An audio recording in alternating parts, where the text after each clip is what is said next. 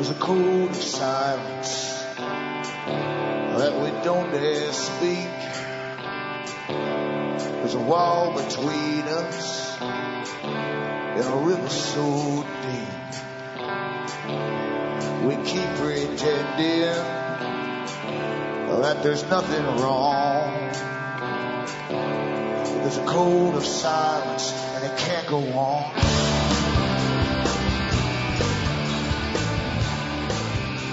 Hi folks, I'm Alan Watt and this is Cutting Through the Matrix on the 27th of July 2010.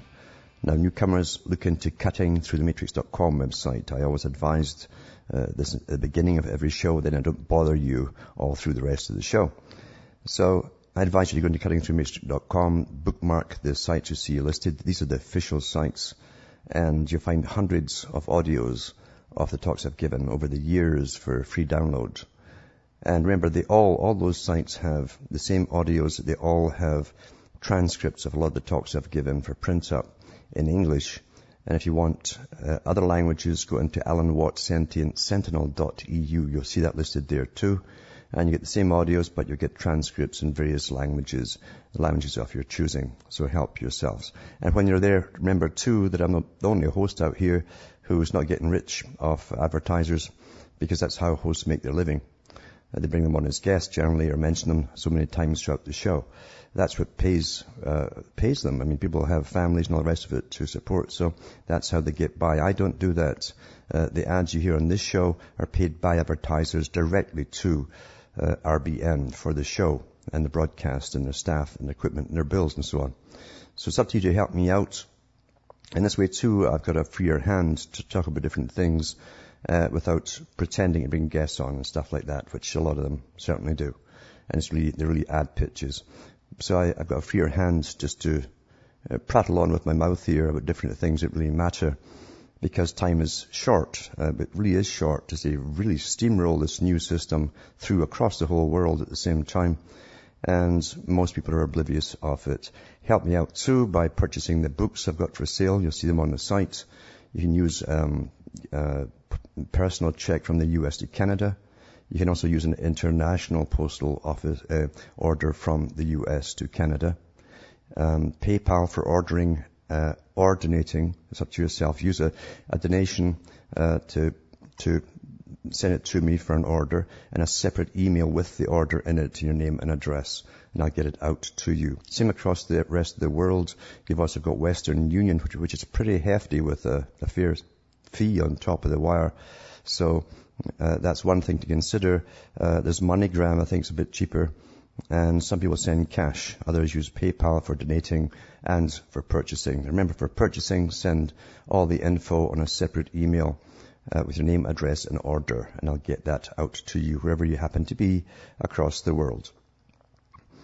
And, you know, we truly are moving at one breakneck speed into a new world order because the machinery for it and the organizations uh, to, to deal with it were set up before you were born and heavily funded because they knew even before World War II that they're going to bring in a new order across the world where experts would rule the public uh, under the guise of science. They'd be scientists, most of them are experts. And we find that Russell and others talked about this copiously. And we already have it today. You don't know how many little towns and villages and cities have so many unappointed, unelected people, I should say, appointed to their boards, um, who are in charge of non-governmental organizations, primarily to do with what they call sustainability, which all comes out again from the Club of Rome, who blamed mankind as the enemy of the planet, and they said they'd have to find a way to make him think he is the culprit and they have, basically. Most folk at children's school truly believe that man is the enemy of the planet. Overpopulation is all their fault, even though all the Western countries are plummeting in population growth uh, by having their own children, not having children, and its immigration is keeping it up. I'll be back with more after these messages.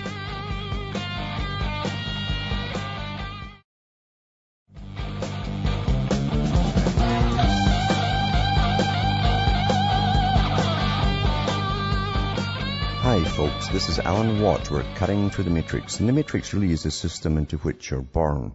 It pre-exists you, of course, and someone else designed it, and you had no say in it.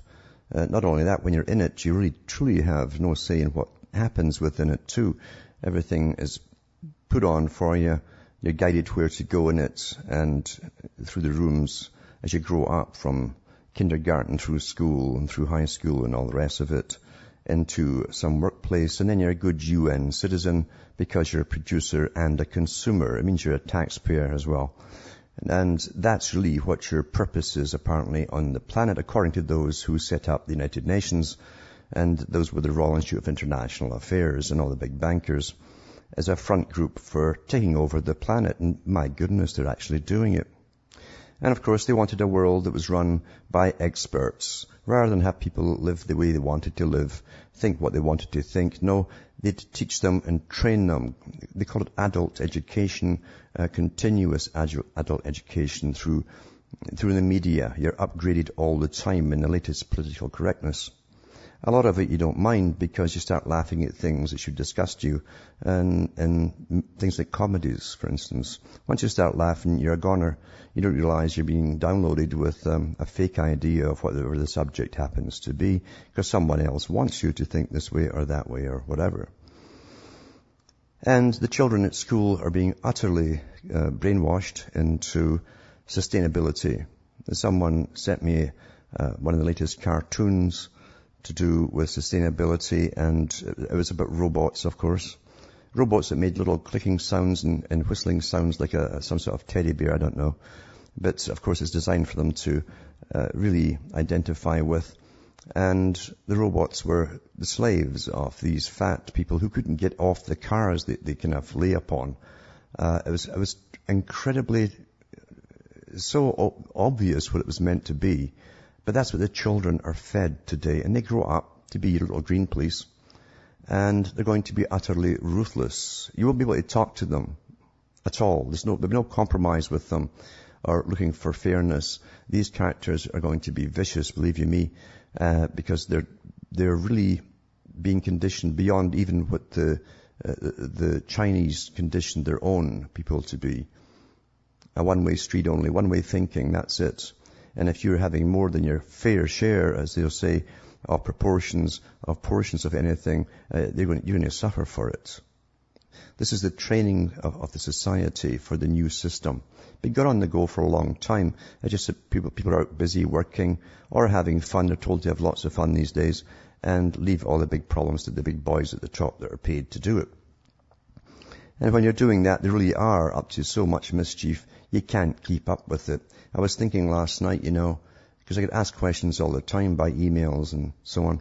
And I, I, I thought to myself, you know, it wouldn't matter how many hard drives, external hard drives I had. You could go on uh, for your life and another 10 lives to come, uh, just gathering data, and it's going to be pretty well of no use to you. See, it's not a, it's not a lack of data that's the problem. It's a lack of concerned people. That's the problem. And I've always said that those who resist this change, you see, uh, really don't fit in to the elite who are bringing it on and who are ordering it all and paying for it all, all indoctrination and other NGOs. They don't fit into the crowd either. The crowd will always go the way they're steered to go by those that own them. And I mean own them. So you don't belong to either group, you see, and there's nothing set up in the system for you and your own kind. That's the problem. The reason they chose democracy is because the public will be steered to vote the way they're told to vote. That's why they call it democracy, really. It's the easiest way to get them all on board with something because they go for the politician who's put out there to, to promise them more than the other politician. It's all a show for the public. They know who they're putting in before you even hear the names of presidents and prime ministers. And they know their part in the agenda. They might not know much more than that because everybody is told just enough for their own particular function and level. That's the real world. But, you know, you can't go anywhere across the world today without this sustainability, sustainability just hitting you in the face from a thousand directions. Remember, as I say, a good UN citizen is a good producer and consumer. That means if you're only someone who's consuming, you're ill, you're disabled, or you're elderly, you're a bad citizen, obviously. You're a burden on society. So you're back to eugenics again. And the big eugenics movements that came out uh, openly with Darwin, it was on the go before Darwin actually, but uh, they came out openly with Darwin. And they used all his material that his father and grandfather had all wrote, written before him to justify why they'd have to get rid of the undesirable types in society and they listed later on the cost of keeping criminals in prison, that type of thing. And all you have to do is to look around your own Congress in the US and the Canadian Parliament and the British system and realize the people who are advocating this eugenic system and really the eradication of the unfit, uh, they all got to the top through slaughtering people. Well, how do you think the Rockefellers got to the top? by burning other guys' wells off and so on. They had gangs on the go. They're the biggest crooks of all. But, of course, they don't mention that part of it. Um, they get to the top and suddenly their offspring are very, very acceptable to society, very prominent people because they're stinking rich from all the, the loot that they gathered by killing you off and getting rid of all their competition. So the world is run by criminals, really, uh, dressed in suits and ties. I prefer the old type. They used to give you guys like Hitler or Stalin or Mussolini uh, or Castro even with a uniform on. So you, you knew you were under an authoritarian system. This way they do it in business suits, you see. And you're getting the same thing via a business suit. Uh, telling the same things. Now, in the Club of Rome and others, they have said that democracy was too cumbersome. They couldn't get their agenda forward fast enough because of too many different parties all fighting each other, uh, wanting different things. So they were creating a system of post-democratic governance. Governance is a term that's used everywhere. It's used through industry, it's through, through, through commerce, through the NGOs and all the writings. Governance. You see this overlap of, of um, uh, big money, big corporations, and your governmental system, governance, international, experts, again, involved in it, on board with it. But they also said, too, it would have to be an authoritarian society. And you're now under authoritarianism. And you'll be taught more and more of this authoritarianism as time goes on, as they push more and more laws that are going to really tick you off and you'll pay extra fees and fines for different things that are coming down the pike. But you'll get used to it pretty well because as they know, as Darwin said, man is the most adaptable species on the planet. And those who just want a good time and to be left alone, uh, really won't notice it very much. They'll just pay up their extra fees and so on. And obey the, the, the latest laws and don't say the, the, the certain words and don't call people certain names and stuff like that whoever it happens to be, they'll all be on board with the, with the political correctness, you see, which stifles all kind of speech completely. You know, when the Soviets came in under the Bolsheviks, and really the Bolshevik revolution was a coup. It wasn't really a revolution. It was a coup in the middle of the night when a gang of guys took over uh, the socialist uh, parties uh, overnight with machine guns and a well-trained, small, very small army. But the first laws they passed were the hate laws. Believe it or not, hate laws, because they didn't want people asking questions about why one particular people seemed to be running everything in this wonderful new uh, Soviet type of democracy that they'd hoped to bring in. And people caught on very quickly what, the, what would happen if they did. And when that happens, you really start to police yourself. And that's part of it too. You'll see this all through the UN writings and other writings from the big NGOs and the foundations, how they're teaching the public, training the public to self-police, as they call it. Not only yourself, but your neighbors, and even people you talk to next door or, or, at school or wherever, they'll also police you as, them, as well as themselves to make sure you're, there's, there's nothing wrong with you. Because everybody's supposed to adapt to the new political correctness at the same time, you see.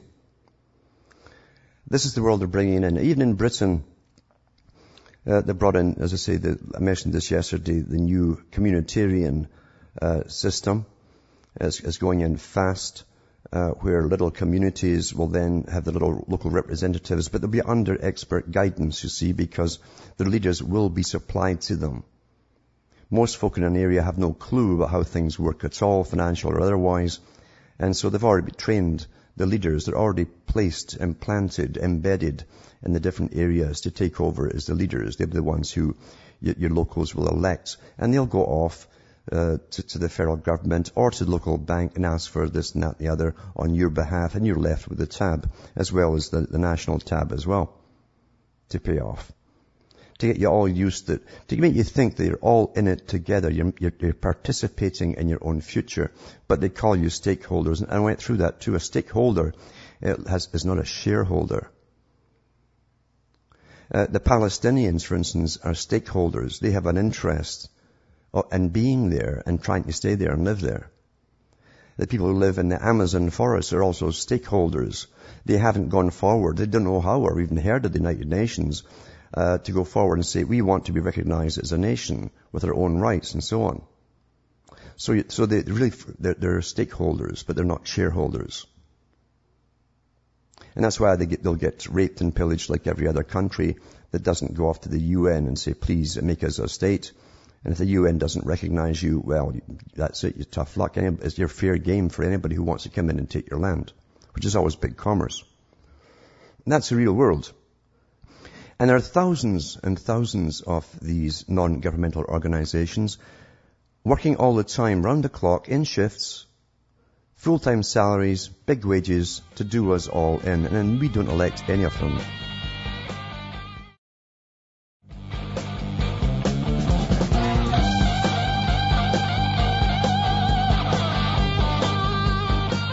Hi folks, I'm Alan Watt and we're cutting through the matrix. Just talking about the big system under which we live and most people don't even know what their, their own governments are up to and that's supposed to be that way because governments have never ever been in the business of being honest to the people about anything. Uh, it's like an art of chronology.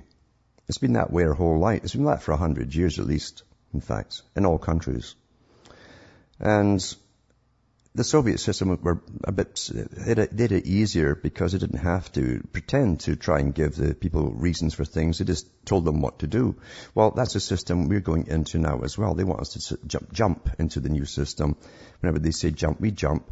Or you get massive fines, you get punishment, you know, very, very basic animalistic type of training, very Pavlovian, and that's what's coming down the pike. Now in Britain, of course, there, uh, which is a flagship for the world, where this all, all this started, um, they're bringing a civilian force along with the regular police to get them used, to, especially young ones, to get them used to policing their own communities as civilians. Now, do you really want to live in that kind of society? And by the way, you know, where is it written? Mind you, there's no real constitution in Britain for all that they keep talking there's a constitution. It's a verbal, it's an oral thing, which means it's completely elastic. But uh, where is it written in anybody's constitution uh, that the government can just get up and do this kind of thing with civilian policing? In other words, spies everywhere. Once you create that kind of society, you'll be scared to talk to anybody, even in casual conversation. And that's what it's meant to do. It's meant to make you start living inside your head uh, in Orwellian uh, fashion. And Orwell put it very well in 1984, the book that was written about this phase of the system before we go completely into the Huxleyan phase of Brave New World. Actually, both are on the go at the same time, but we have to get trained, really trained quickly through fear uh, by the Orwellian type phase. And um, in Orwell's uh, 84, everyone had to guard their thoughts, even their expressions on their face, because there were cameras, just like today, all over the place watching you. And I've read articles here before where they're putting in, they put in the programs already to try and detect emotion so that they can do pre-arrest. Is this person getting angry here? Uh, uh, uh, is their jaw tense? Is that muscle twitching or whatever it happens to be? This stuff is already in use for world pay, uh, safety and peace, you understand, as, as they push it. So we're all just a castle in the big scheme of things. Some are better than others. I like the way that, um, David Suzuki puts it, the great geneticist who, and eugenicist who's also into sustainability. Uh, and it's up on YouTube too, where he calls people maggots. But then he goes on to explain how there's, there's higher categories of better maggots than other ones. And I guess he puts himself amongst the top worms. But anyway, uh, these are the characters who are given unlimited funding and the doors open for them across the world to go out with their propaganda and implement various policies. These unelected people. But then you look at society yourself and you say, is there any hope really for society and the, the way they are?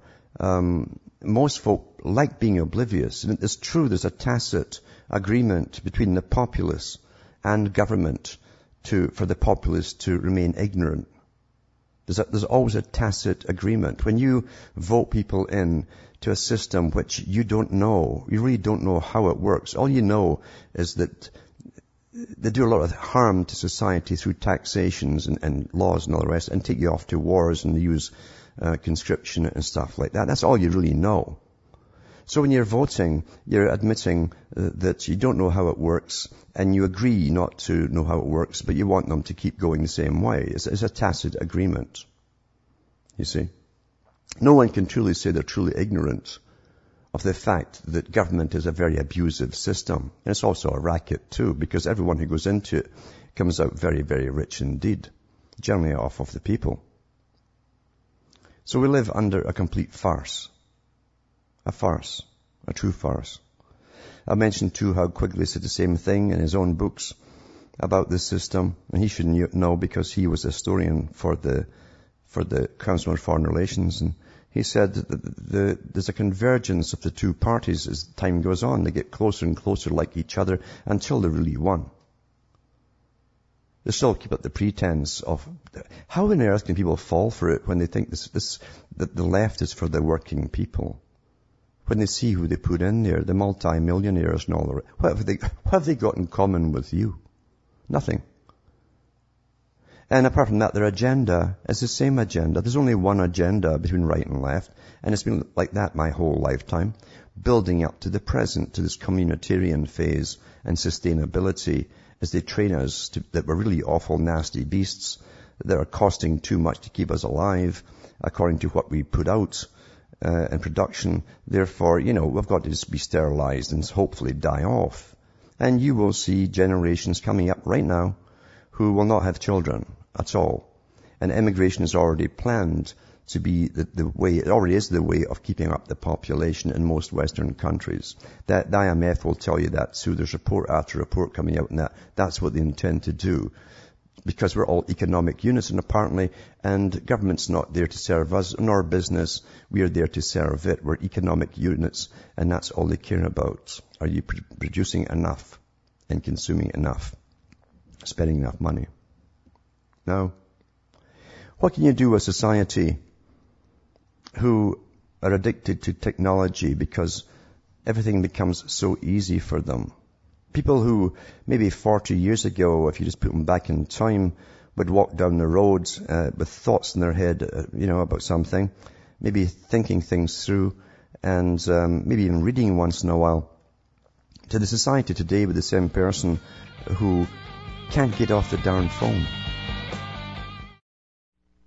You're listening to the Republic Broadcasting Network because you can handle the truth.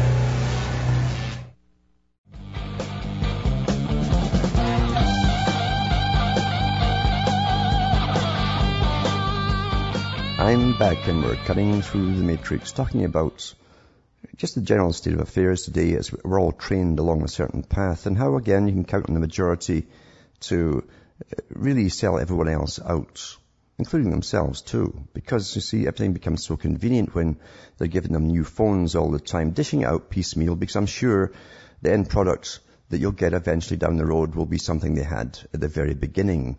But you've got to be trained that they're on the cutting edge, you see, as you come up with the, from the floppy to this, to this, to this, to this, to this, to this. And, and then, you know, you've got to believe they're just doing it piecemeal and working hard as they go along to give you the best. The whole idea of the internet was to have a controlled society. to make sure everyone would have the same information given to them at all times, to make sure that everyone was monitored 24 hours a day.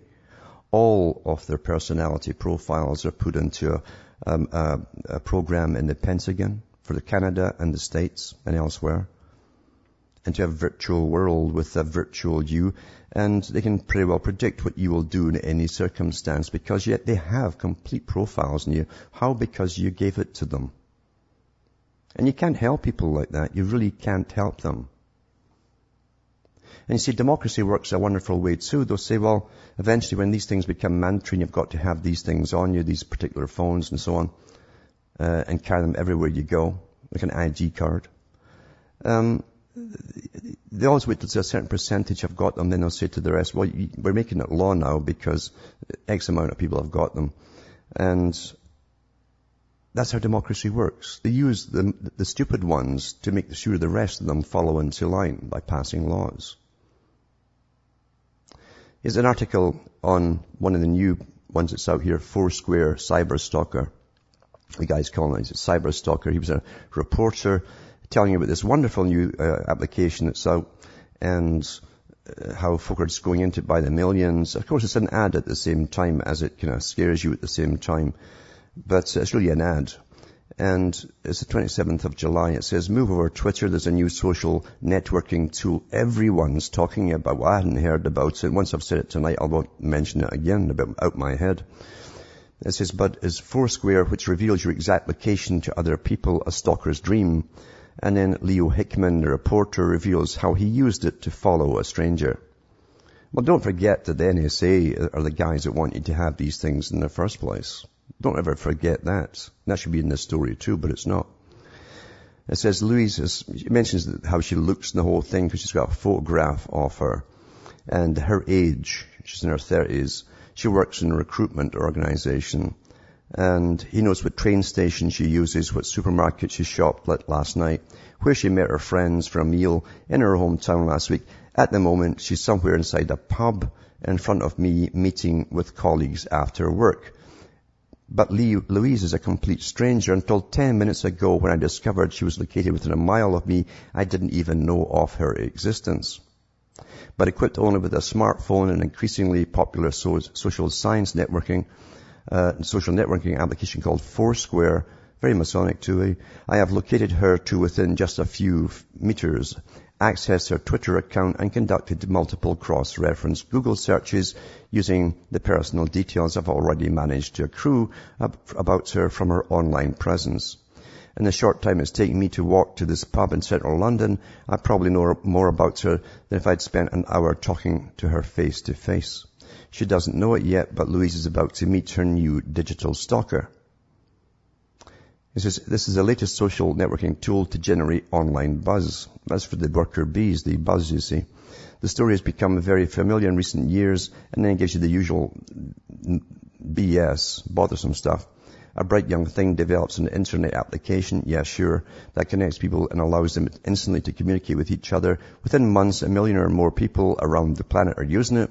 Investors queue up expressing an interest and speculation begins about how much Google, Yahoo, Apple or Microsoft is willing to throw down to snap it up. To date, the speculative figure in the media has reached uh, 100 million US. So it says Twitter, Facebook, MySpace and Bebo have all come before it, but Foursquare promises something new. After a decade of uh, false dawns for the industry, it leads the way to a wave of new geolocative social networking tools.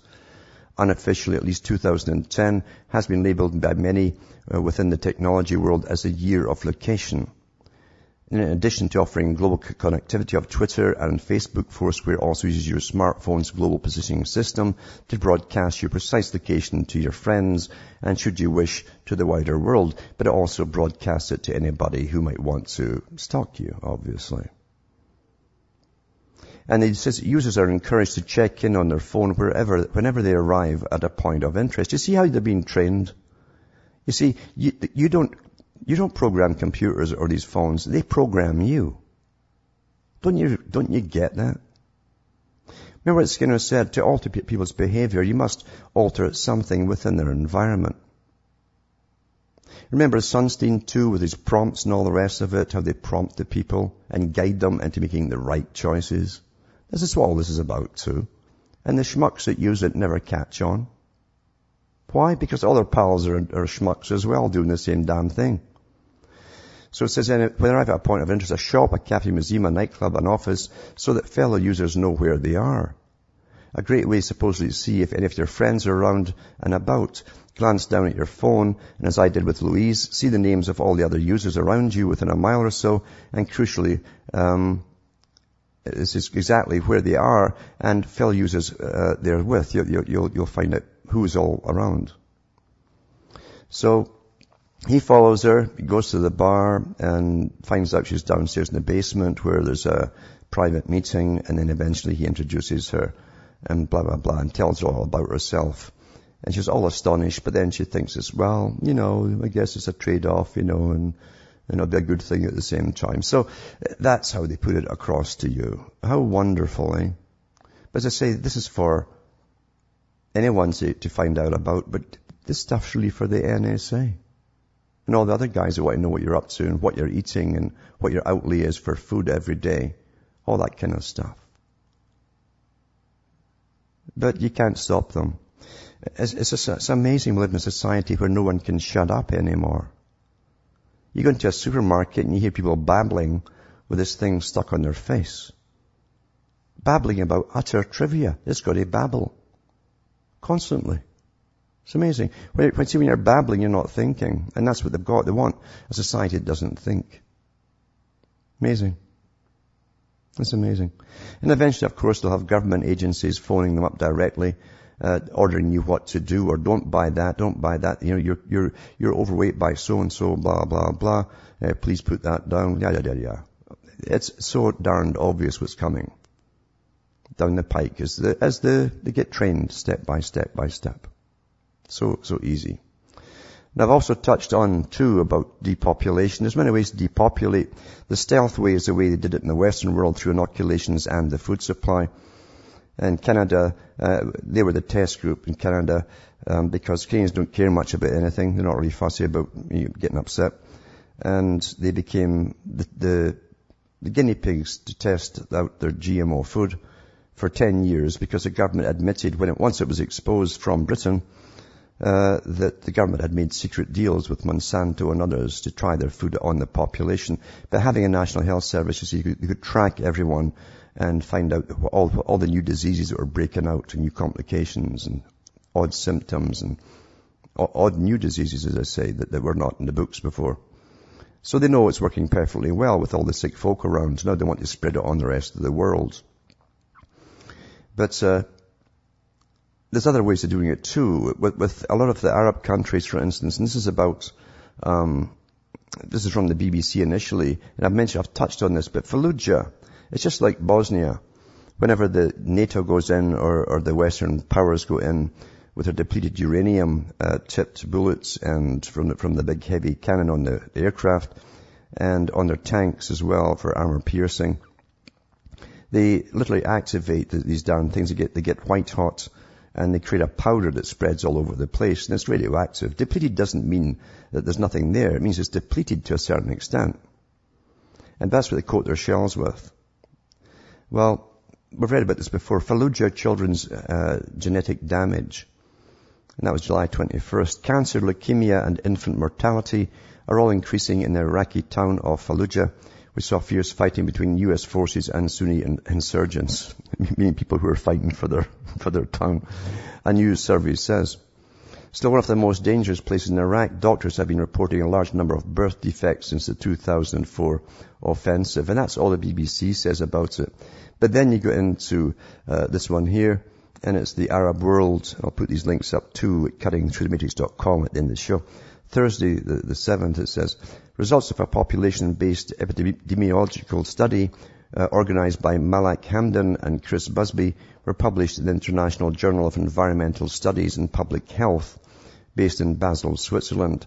They show increases in cancer, leukemia and infant mortality and perturbations of the normal human population birth-sex ratio significantly greater than those reported for the survivors of the atomic bombs at Hiroshima and Nagasaki in 1945. So they got a higher, a higher fallout than the atomic bombs in Hiroshima and Nagasaki.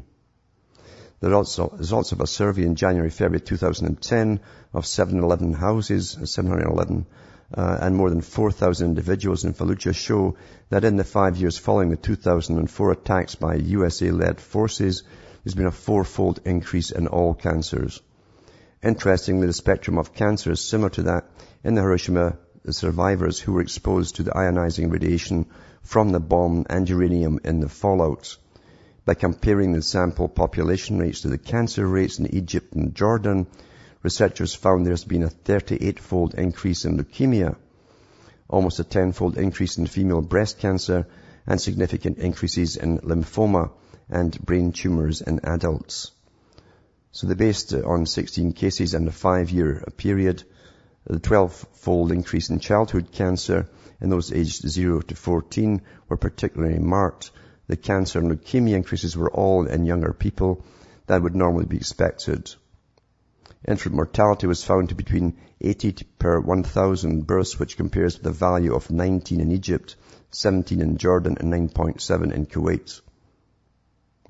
That's quite a, a, a, difference.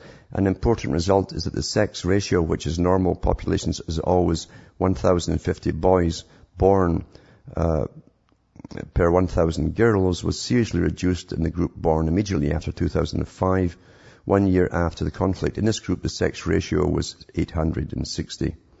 So it'll, it'll kill off future fighters. I don't know if you've, you've ever read some, some of the things from the Pentagon. It's been declassified over years and so on. Where they actually talk about killing off the next generation before they, they even grow up. Or right, at, right at birth too. How do we find ways that the women will have fewer boys?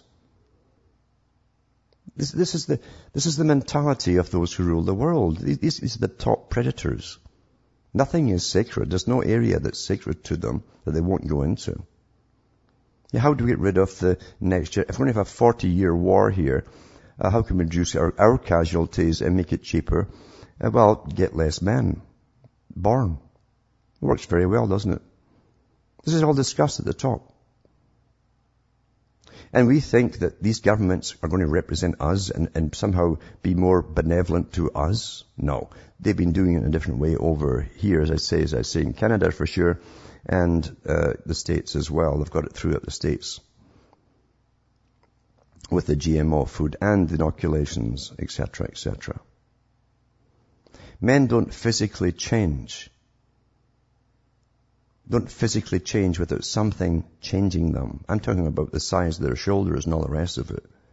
Something changes them, folks. It doesn't happen by itself.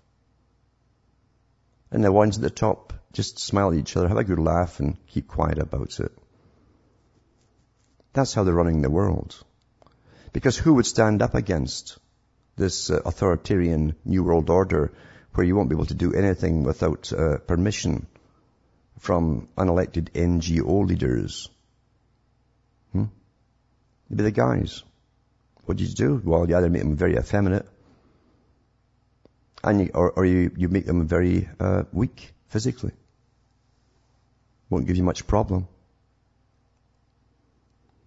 But that's the world we're living in. It's a corrupt, corrupt world, and no wonder because it's, it's the way of history. Royalty, for instance, got to be royalty because they start off as a big family that slaughtered other families and took over their, their holdings and their land. And then they would take over other, until they became, you know, huge. Then they'd hire guys to be in their armies. And with those armies, been often conquered and slaughtered people who wouldn't give up their land. People naturally don't give up their land. It's always been that way. It's a strange thing that, isn't it? And, um, and these guys want to rule, rule it all and rule the peasants on it and even own the peasants on it like the feudal system. But it's no different in business. To get up on top of business, you have to have a psychopathic personality. You've got to have the personality like Madoff and other characters that, comes up with these great cons uh, builds pyramid schemes, rakes in billions, and makes sure that before you're caught, there's billions put offshore into your private bank accounts, and you have no conscience about it at all. And you staff, you, then you staff your armies with guys like that who go through the psychological test to see if they have the good psychopathic qualities to be utterly merciless and ruthless. And they'll go off and make sure that a country is properly exploited, people are killed off, and they take over. Uh, using this, and what's getting me is really ticked off is they use the word to de- democratize the world to bring justice and democracy. You know, the ancient Romans used to call every country they wanted to invade barbarian. We're going off to tame the barbarians and bring them civilization. Nothing changes as they go in and plunder. Nothing changes down through history. But in politics, as I say, you'll never get the truth. Never ever get the truth in anything from politics. The only time you get a bit of truth is when they say, yeah, we're going to tax you. That's about as much as you get in truth. The reasons they're going to tax you is always a lie, because it never goes to where that's where it's supposed to go. Francis Bacon wrote a, it's like a resume for King James. You should get it and read it and all his little sayings and how to run people and governments and so. And he says it's best if the people never know what the, what the machinations of government and the purpose truly are. Nothing's changed in all these hundreds of years. They're just better at it. Everything goes through public relations organizations that they all have. Which means they spin it off into an acceptable, plausible way for the public to accept. And if there's, half of one percent of plausibility, the public will say, okay, I'll, I'll, I'll accept that. That's all they need is half a percent. Now, the US is going into this wonderful sustainability thing, and they're going to have they're going to have a national health service. I'll be back with more on this after this break.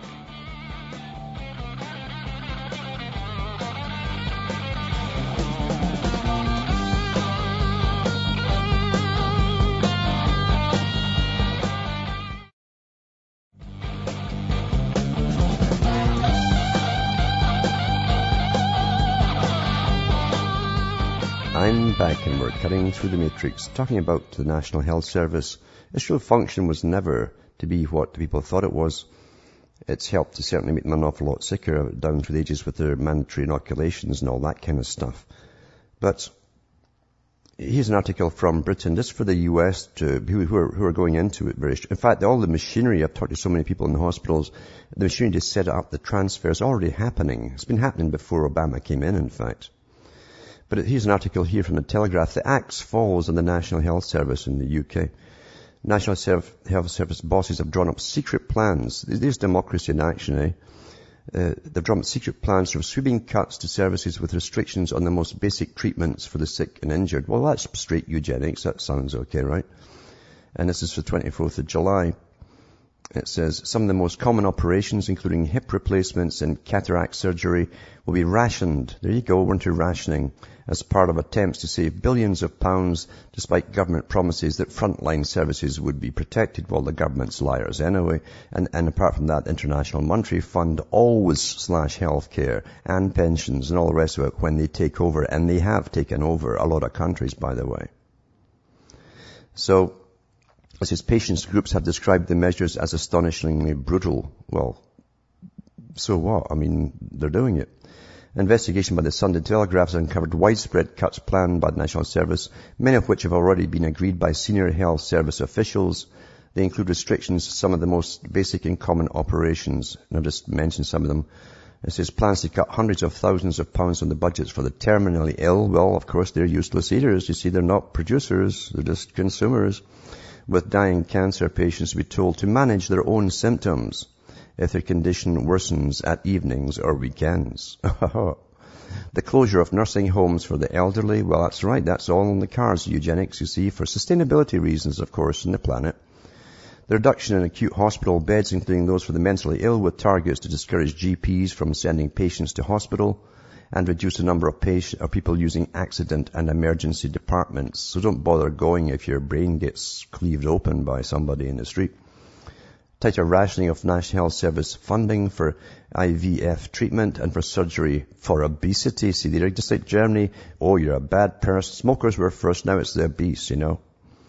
Thousands of job losses at the NHS hospital, including 500 staff to go to a trust where cancer patients recently suffered delays in diagnosis and treatment because of staff shortages. And here we are given billions across the planet to make things equal, you know, and sustainable across the world for people. Haven't, don't people ever get the message? When did they really get ticked off?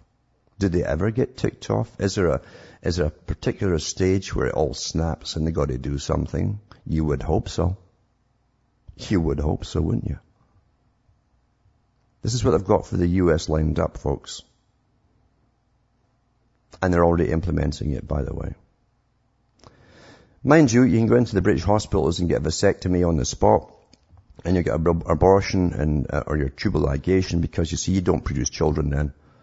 And that's, that's a priority. That'll go ahead. But anything else, you know, um, just, just go home and, and take an aspirin or something. I guess that's the treatment they're going to give you.